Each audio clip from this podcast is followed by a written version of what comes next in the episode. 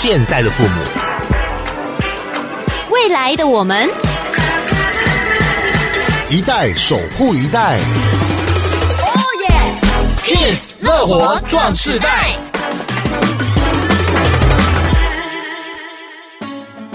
欢迎收听 Kiss 乐活壮世代，大家好，我是曲曲，我是杨纯，我们每天都在走，没错。可是你走对了吗？你以为你很会走吗？对，我现在几乎都在走，但是真的有没有走对的话呢，就要听听专业的怎么说了。是啊，现在健走或者是慢跑的风潮兴起，但是怎么走不会造成运动伤害？今天我们要访问到的是辅英科技大学人文与管理学院院长、休闲与油气事业管理系的教授林宪龙林教授来到我们节目当中。林老师您好。大家好，我是辅英科技大学休闲油气事业管理系教授兼人文管理学院院长。哇，好有 energy， 好有正能量的感觉。是，而且呢，你知道吗？他是排球国手，获得国光2.2级的奖章，而且他是98曼谷亚运的教练哦。Oh my god！ 是啊，今天是高手来到节目当中了。是，而且在这个大寮地区，很多小朋友的游泳都是他教的。而我现在朱大寮我也可以去上吗？等一下问问他好了。可以上游泳课还有排球课。是。好，我们访问到了林教授，今天来教我们怎么走。因为说起走好像很简单，对不对？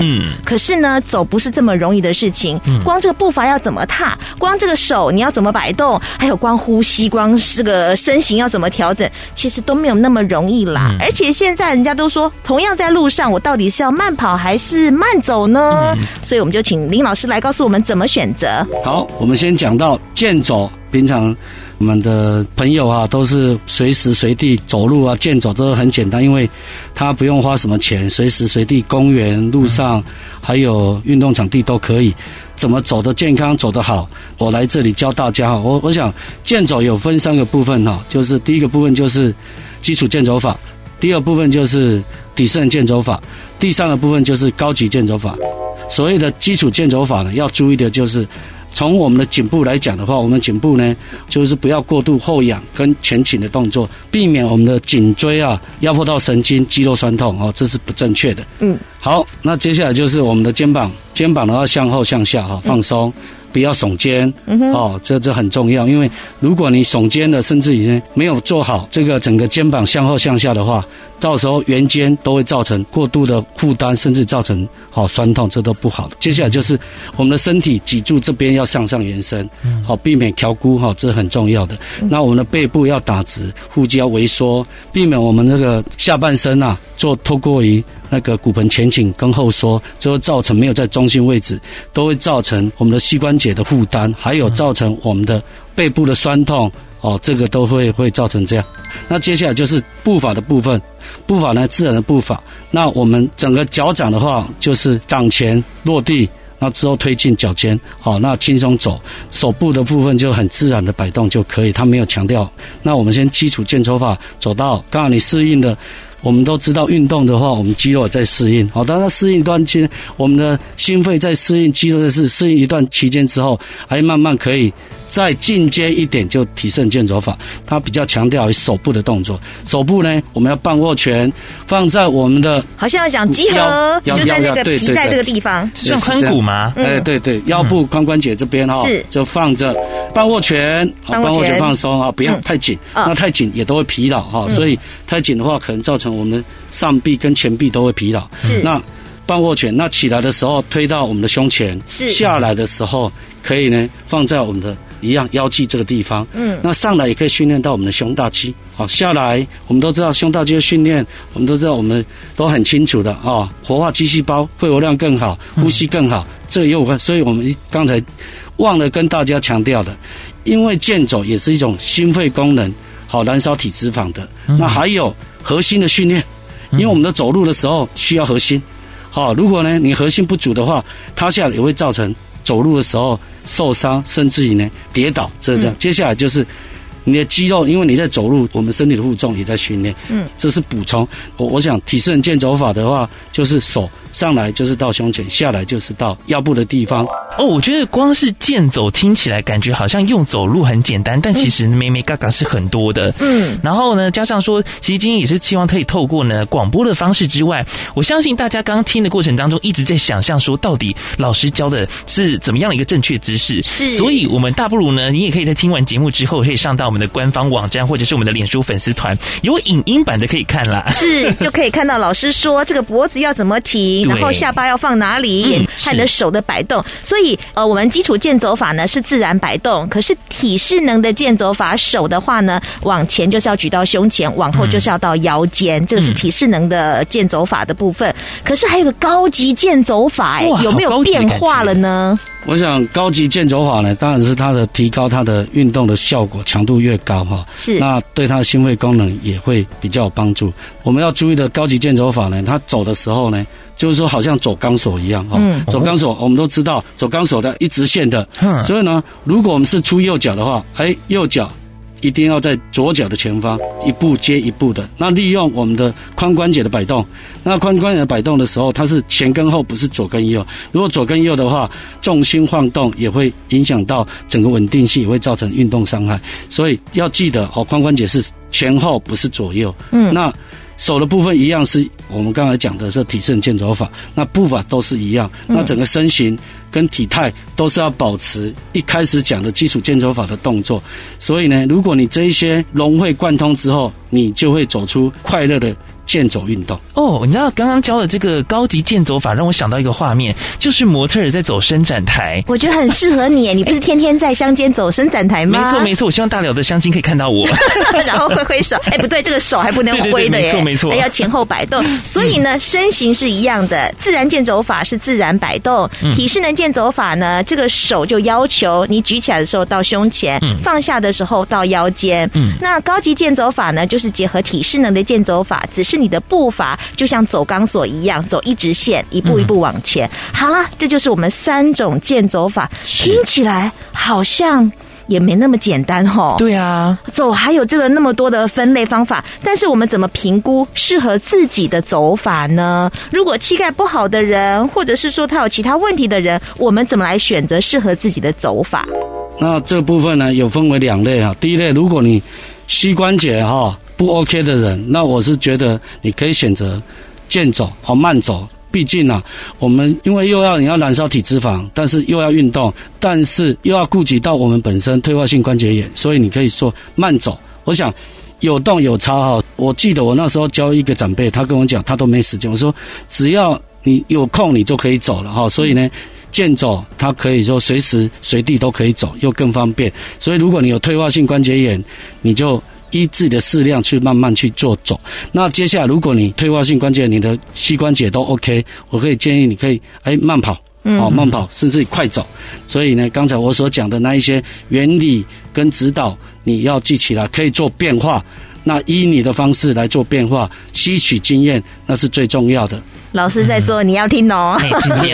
但是除了像刚刚讲到一些姿势啊，或者是一些呢关键之外，我相信应该还有其他因素是需要被考量的吧，对不对？嗯，对，因为那个杨纯讲的就是说对了，因为我们的大腿就是好像我们第二心脏，走路要大腿的肌肉力量，坐着起立要大腿的力量。如果我们大腿一直强调的，因为肌少症保肌，那就是要强化肌肉力量，还有核心，核心就是稳定，走路要核心。打拳要核心，拿东西要核心，那这个区块如果没有练好的话，可能弯腰驼背，甚至于下半身骨盆前倾跟后缩的动作，这样都没有办法保持到中心姿势。没有中心姿势的话，走路的时候会造成运动伤害，跟跑步的都会造成运动伤害。我们身体准备好了，但是你的装备准备好了吗？我们下一阶段再来继续访问辅英科技大学休闲与油气事业管理学系的林宪龙林教授。Make you strong， 乐活壮世代。欢迎继续回来 Kiss 乐活壮世代，我是杨纯，我是曲曲。我们上个阶段呢，邀请到就是我们辅英科技大学休闲与油气事业管理系的林宪龙教授，然后跟大家聊聊呢健走。哇，没想到就分成了三个等级了，你直接跳最高级的耶。哦，对，没错所以接下来我们要聊聊，其实呢在关于注意到我们的怎么走之外，还有我们身边的一些配备也很重要哦。这个部分呢，我倒要介绍一下装备。我想除了你身体准备好了，挑选装备很重要。第一个，我们的装备好的衣服、鞋子，所以呢，我想健走跟跑步真的是最省钱的。嗯，所以呢，我们一定是要补足我们的装备，避免运动伤害啊。但是我问一下啦，衣服不就是汗衫 T 恤啊，然后加个运动鞋不就好了吗？还有什么讲究的呢？你讲的更省钱的是穿拖鞋。不行啦，拖鞋我知道绝对不行啊。我要先举例一个坏例子啊，这样老师就可以好好的介绍一下。又是杨妈妈吗？不是哦。好，怎么来准备装备呢？好，装备啊，我想衣服的话，当然有些人可能他没有讲究随便穿的，事实上衣服是很讲究的。嗯，那如果你说刚起步的时候可以随便穿，那最后呢，你穿你的装备就好像你是 pro 级的哈。我想装备很重要。那衣服第一个你要选择排汗好的，身体附着度会比较高的，尤其女生啊，女生的话我建议呢穿运动内衣哈，才不会造成我们的上半身的一个压迫跟不舒服。第二个就是你的球鞋，你要包覆性高的，支撑度高。我们都很清楚，我们的如果是每一个脚型都不一样，有些是高弓足、低弓足，还有扁平足。那可能你选择包覆性、支撑性，该高的地方要高，该低的地方要平一点，它有办法帮你吸震。你的球鞋没有选择好的话，会造成怎么样？膝关节的负重过重是这样子。接下来就是袜子的话，如果选择吸汗不足的话，像我是一个排球选手，太薄的话容易摩擦，摩擦的话可能会造成发炎，就影响到感染一些问题哈。所以你那个运动袜子非常讲究，要吸汗，还有棉质的，它还是有一点可以做反冲的一个问题。那还有可以防滑，里面不要滑来滑去的，非常重要。所以运动袜式也很重要。那还有鞋子，如果我们现在都知道鞋子，它如果里面有鞋垫就 OK。有些球鞋它是没有 airway 的避震的，那可能鞋垫你就要适合你的足弓的部分去选择。刚才讲过了，包覆性、支撑性，鞋垫选择好了，接下来就是我们的鞋子最重要就是要避震，弹性要避震。所以呢，你还要选择怎么穿的时候，我们都知道有些人啊穿的时候穿紧紧的，它没有一个做缓冲，所以最好呢，鞋子呢你可以两只脚都一样，有一只手指的一个宽度，或者看个人的喜好，但是一定要有空间。毕竟我们在滑动的时候，它有空间，不会直接挤压的时候造成。我记得啊，我的队友啊，就是因为穿了鞋子啊，在跑步的时候鞋子太小了，造成一直挤压，造成整个大拇指发炎了。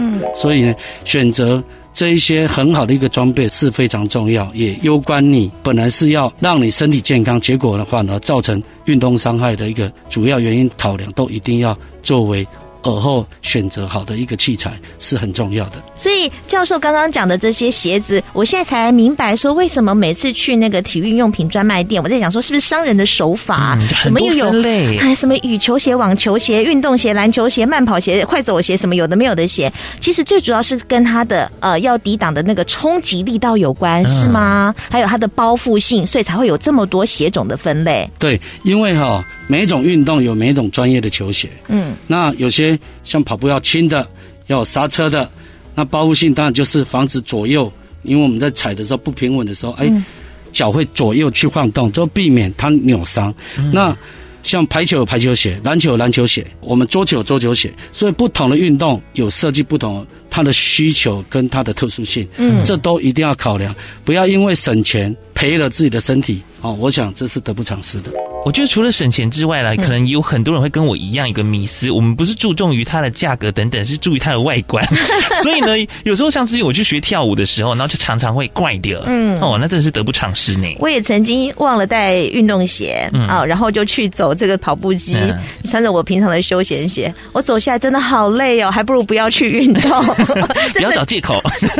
没有，就真的觉得不要为了增加那个心肺而损失了自己的期。膝盖或者是脚骨头，我觉得这都得不偿失的。好，我们知道装备怎么挑之后呢，其实刚刚有讲到这个避震的原理哈，所以我们选择健走跟慢跑也是因为它的冲击力道不同。像我的话呢，跟我朋友约好要去从我们公司出发，沿着爱河滨要走到西子湾的时候，他就说去我们来慢跑。跑第一次的时候，他也教我怎么呼吸，结果我就这样喘到一个不行，然后我就说不然这样好了啦，你用跑的啦，你用慢跑，我用来快走，反正我快走我也达得到目的。那这个快走跟慢跑有什么样的不同呢？选择上是不是也因人而异呢？问这个因为一直强调的就是循序渐进，嗯，那跑步之前先有稳定的基础功，就是你可以先慢走、健走，之后再来循序渐进，嗯，让你的肌肉来做适应，让你的心肺各方面都能做适应，嗯，循序渐进，由低剂量慢慢提升高剂量。嗯，那我想一开始每个人都很想啊，就是说短时间就可以燃烧体脂肪，短时间就可以瘦身，短时间就可以提高心肺功能，这不太可能，这一定要循序渐进。嗯，那还有刚才一直强调就肌肉的力量，嗯，还有各方面心肺的适应，才有办法慢慢依照这样的方式，才不会造成运动伤害。所以有些人，如果你有一定的基础了，你就比较选择高强度的，因为你没时间。如果你时间很多，嗯，你可以走久一点。那我们还有一个要告诉听众的就是说，就好像现在有一种就是直接就是增肌燃脂的会比较好，就是一种间歇训练。嗯，它呢一样是高强度的话，它训练需要的热量更大，训练我们的肌肉。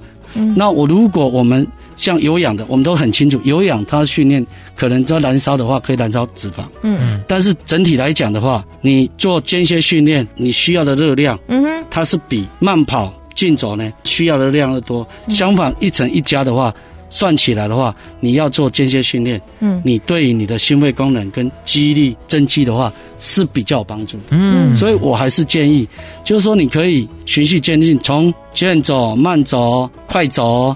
接下来是跑步，接下来如果跑快一点，强度快一点，这循序渐进。但一定要记得因人而异，因为运动，我想我们是要健康，它不是比赛，所以要很提醒听众跟观众，循序渐进，才不会造成运动伤害。好，反正就是要量力而为，循序渐进。那我们呢，等会再来问一下，最近很流行的超慢跑，它到底是什么跑啊？到底是有多慢呢？不用这么慢的讲。好，我们等会再来继续访问辅英科技大学休闲与油气事业管理系的林宪龙林教授。Make you strong， 乐活壮世代。继续回到 Kiss 乐活壮世代，我是曲曲，我是杨纯。今天访问到的是辅英科技大学休闲与油气事业管理系的林宪龙林教授。我想请问林教授，因为刚刚讲到就是说有关健走跟慢跑，然后怎么样去搭配运用，或者是说你可以穿插训练。那我最近有听到一种叫做超慢跑，嗯，老师，那到底呢这个超慢跑跟快走、健走有什么不一样呢？哦，有不一样哦，因为我想我们都以热量消耗来看的话，我们慢走超热量消耗1倍，那快走会更多 1.3 倍，那超慢跑呢是 2.5 倍。哦，所以呢它的需要的热量消耗又比健走和慢走来得多跟来得大。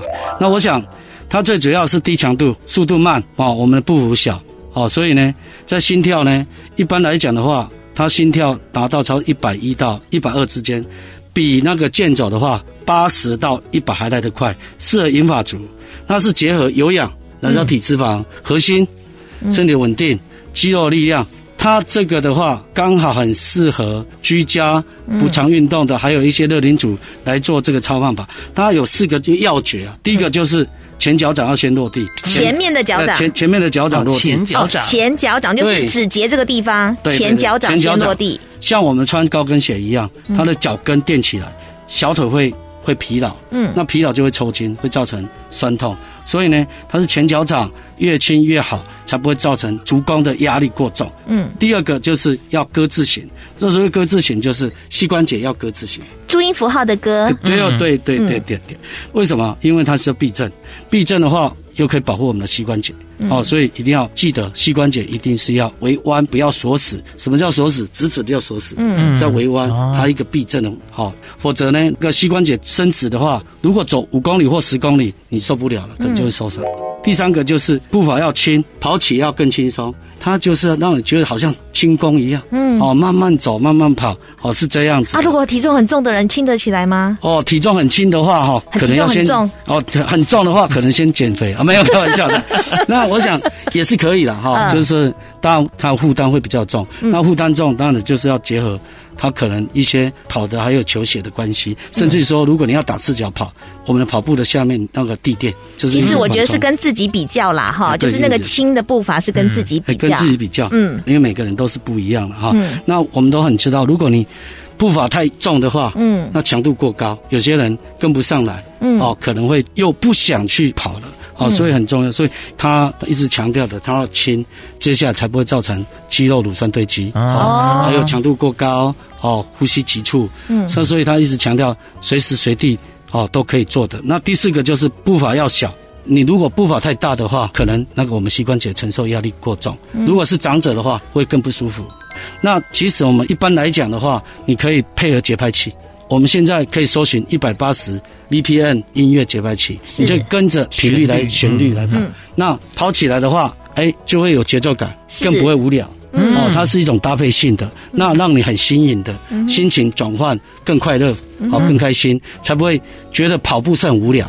因为一般为什么我的朋友都不是要喜欢跑步，他喜欢去有刺激性的，但是因为他无聊，有时候会无聊，很枯燥无味，所以你可以一开始呢，初学者你可以搭配一些节拍器啊来做结合，那结合韵律感、节奏感，不无聊，那这样会达到效果。甚至你说你在家也可以做超慢跑，在家这很适合现在防疫期间咯，对，防疫期间在家做，甚至也可以到外面做，原地做，结合节拍器，这样来做操作，不会因为场地的受限，还是时间的受限。像我们都在家里看电视啊，我们看电视的时候就可以跑啊，所以看电视啊可以跑啊，甚至你说你在办公的时候，坐太久了，那你就起来跑一跑，所以老师你刚刚说坐办公室坐久了站起来，看电视也可以跑，可是这是不是限于原地跑呢？对，那你可以原地跑。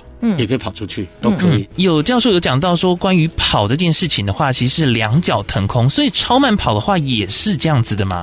超慢跑它是属于单脚腾空慢跑是两脚腾空。那刚才讲到单脚腾空是 2.5 倍，双脚腾空是5倍，冲击力道，冲击力道，所以一直强调它轻慢、冲击慢，对于三高、减肥长者都非常有帮助。它训练心肺功能，燃烧体脂肪，核心，就阿公阿嬷呢肌肉的流失，保肌所以讲到超慢跑，不是真的要你这样跑起来的感觉，是比你健走的强度再稍微多一点点。而且这样听起来还蛮好跑的，而且体力消耗也没有那么大。所以呢，就是我们再复习一次，就是前脚掌着地，然后鸽子膝。是。另外呢，还有就是脚步轻，步伐小啊，重点就是这样嘛。对。这样子其实原地就可以做了，是，而且它消耗脂肪的能量比一般健走还高，就地就可以跑了。最后也请老师给我们长辈建议，就是在疫情期间，我们做室内运动要怎么做呢？好，我接前面还要熟记四个，因为超慢跑就是不酸、不痛、不喘、不硬。这么好？对，不酸，因为强度没有太高，才不会造成乳酸堆积。不会硬，就是因为强度过高，肌肉都紧绷了，不喘，呼吸很正常，有可以聊天，就好像我跟主持人这样，我们可以这样超慢跑，边聊天边跑步。刚教授，你一开始就要这样子对对对，所以呢，他一定要熟记口诀，不酸不痛不喘不硬，是这样子。不酸不痛不喘不硬，这很重要。所以呢，真的现在很新颖的一种运动所以一定要提供给现在的听众还有长辈来使用。刚才我们那个曲所讲的。防疫期间呢，在家里可以做超慢跑，但是要记得阿公阿嬤提醒就是长辈还有一般想要学习超慢跑的。今天我们从这段访问当中呢，可以知道哇，现在可以用超慢跑的方式来取代健走或者是慢跑。对，而且年龄层各个都可以耶。在家也可以动起来，记得下载这个节拍器180拍，对吧？要记得要结音乐180 BPM 音乐，这样跑起来比较不无聊啦。马上就想跑了，我要看着你跑好现在就来跑跑跑。今天谢谢我们的辅英科技大学休闲与油漆事业管理系的林宪龙林教授，同时呢，也请大家上到我们的官网或者是脸书粉丝团，我们老师的亲自示范都会在我们的影片当中。对，谢谢林教授，谢谢，好，谢谢。乐活 Q&A。大家好，我是辅英科技大学休闲油漆事业管理系教授兼人文管理学院院长林宪龙。家人退休之后想要养成慢跑的习惯，最近开始展开路跑计划。不过户外跑步时不时会遇到路面凹凸不平，所以想建议家人改跑 PU 跑道。请问一般路面跟 PU 跑道有哪些优缺点？该如何选择呢？好，这部分呢，哦，我们如果初学者的话，一定要选择 PU 跑道。为什么？因为 PU 跑道呢，它避震效果好，比较有弹性，所以对我们整个关节的冲击，髋关节跟膝关节的冲击会比较小，也比较不会造成运动伤害。等到呢，你有基础的能力，肌肉跟整个心肺的适应之后，再来选择户外的跑步哈。那因为我们都很清楚，户外的跑步啊，它的危险性比较高，所以呢，你大概就先在 PU 跑道或许无聊，但是你要养成完之后，把它设定目标，接下来你要 5K、10K 才去跑那个沥青跑道，这样的话才不会造成你的脚步的过度负担，甚至你肌肉还没有足够的基础能力外，你就去跑，比较会造成运动伤害。或许啊，我们都很清楚，说外面的话，它视野比较好，环境比较好，对你的心情的转换我也会比较好哈。所以，但是还是建议哦，我们这些跑者一定要从 PU 再转换路面的跑哦，这样的一个循序渐进。听说每日10000步有益健康，结果健走3个月之后，发现膝盖开始不舒服。请问过程中出了什么问题？该如何调整？我想可能是他跑3个月了，表示他运动负荷过强，那累积造成运动伤害，就有可能。好，所以呢，我们建议他，好，运动量可以降低，甚至于说运动后一定要做一些缓和跟伸展，还有很重要的，运动前一定要热身。那之后呢，如果肌肉不 OK， 你可以强化肌肉力量，因为肌肉事实上保护我们的关节。接下来鞋子很重要，如果他鞋子没问题就 OK， 如果鞋子有问题，他要选择包覆性高的、支撑力好的，还有袜子。好，这个袜子也可以避震，那是非常重要。接下来，其实你有酸痛、运动伤害，你还是要找专业的医师，甚至要休息。那医生如果说 OK， 你可以来做哦哪方面的一个训练，那再交给我们这专业的教练来帮你设计运动处方，我想是非常重要的一些观念。平时跑步完之后都会做收操，但是隔天跑前还是会觉得肌肉酸痛紧绷，请问收操有哪些重点需要特别留意的呢？应该是讲运动的正确流程是这样，一定要先做暖身。暖身第一个暖身就是要让你的提高你的温度，那之后呢，我们的关节活动度也会加大了。我们一般从以前的观念都是属于静态的热身。事实上，静态热身可能因为天气比较冷，你静态热身的时候呢，你边做，但身体的温度还没有上升，所以你要动态热身，由循序渐进，动作由小至大，慢慢去做，之后再来做主运动。主运动完之后，要记得提醒我们的跑者跟健走者一定要做缓和。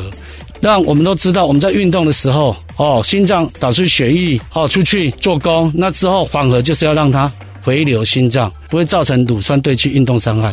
缓和几个动作再强调一下哦，强度高一点，跑完你可以原地走路，走操场，还是说有一些长辈如果做座椅的运动，你可以坐椅子原地走路，这样也是一种缓和，好让它的整个血液的回流到心脏，这很重要。第三个伸展，运动主运动的时候肌肉会收缩，所以呢，我们的伸展就是要拉长肌肉回来原步。那以上这正确的运动流程一定要加入这几个正确的流程加以应用，否则容易造成运动伤害的发生。